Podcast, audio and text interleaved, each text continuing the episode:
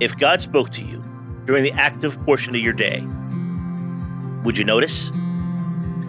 Welcome to my R2B Media and the Power of God's Whisper podcast.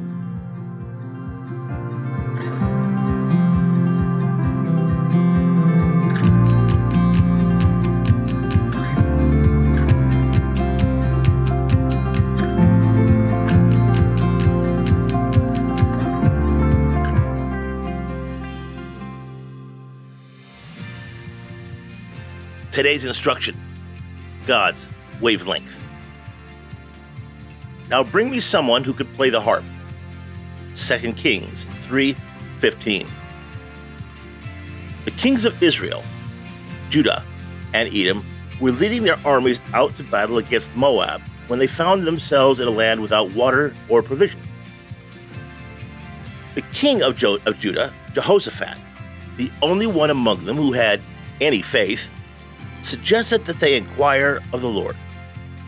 An officer recommended Elisha as the one through whom the Lord would speak. So the king sent for him and persuaded him to ask God for direction. How did Elisha respond? He asked for a harpist.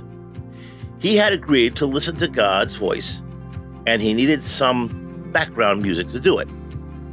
Most of us can't hear God through the turbulence of our own souls, so we need to be calmed. He rarely chooses to compete with the clutter in and around us. He prefers for us to still the storms so that we can listen. The great prophet Elisha, a student of Elijah's and a master at hearing God, apparently calmed his spirit with music. This was no psychological trick or mind booster. It was a means to get God's wavelength. Somehow, amid the notes of the instrument, he was more likely to receive God's direction.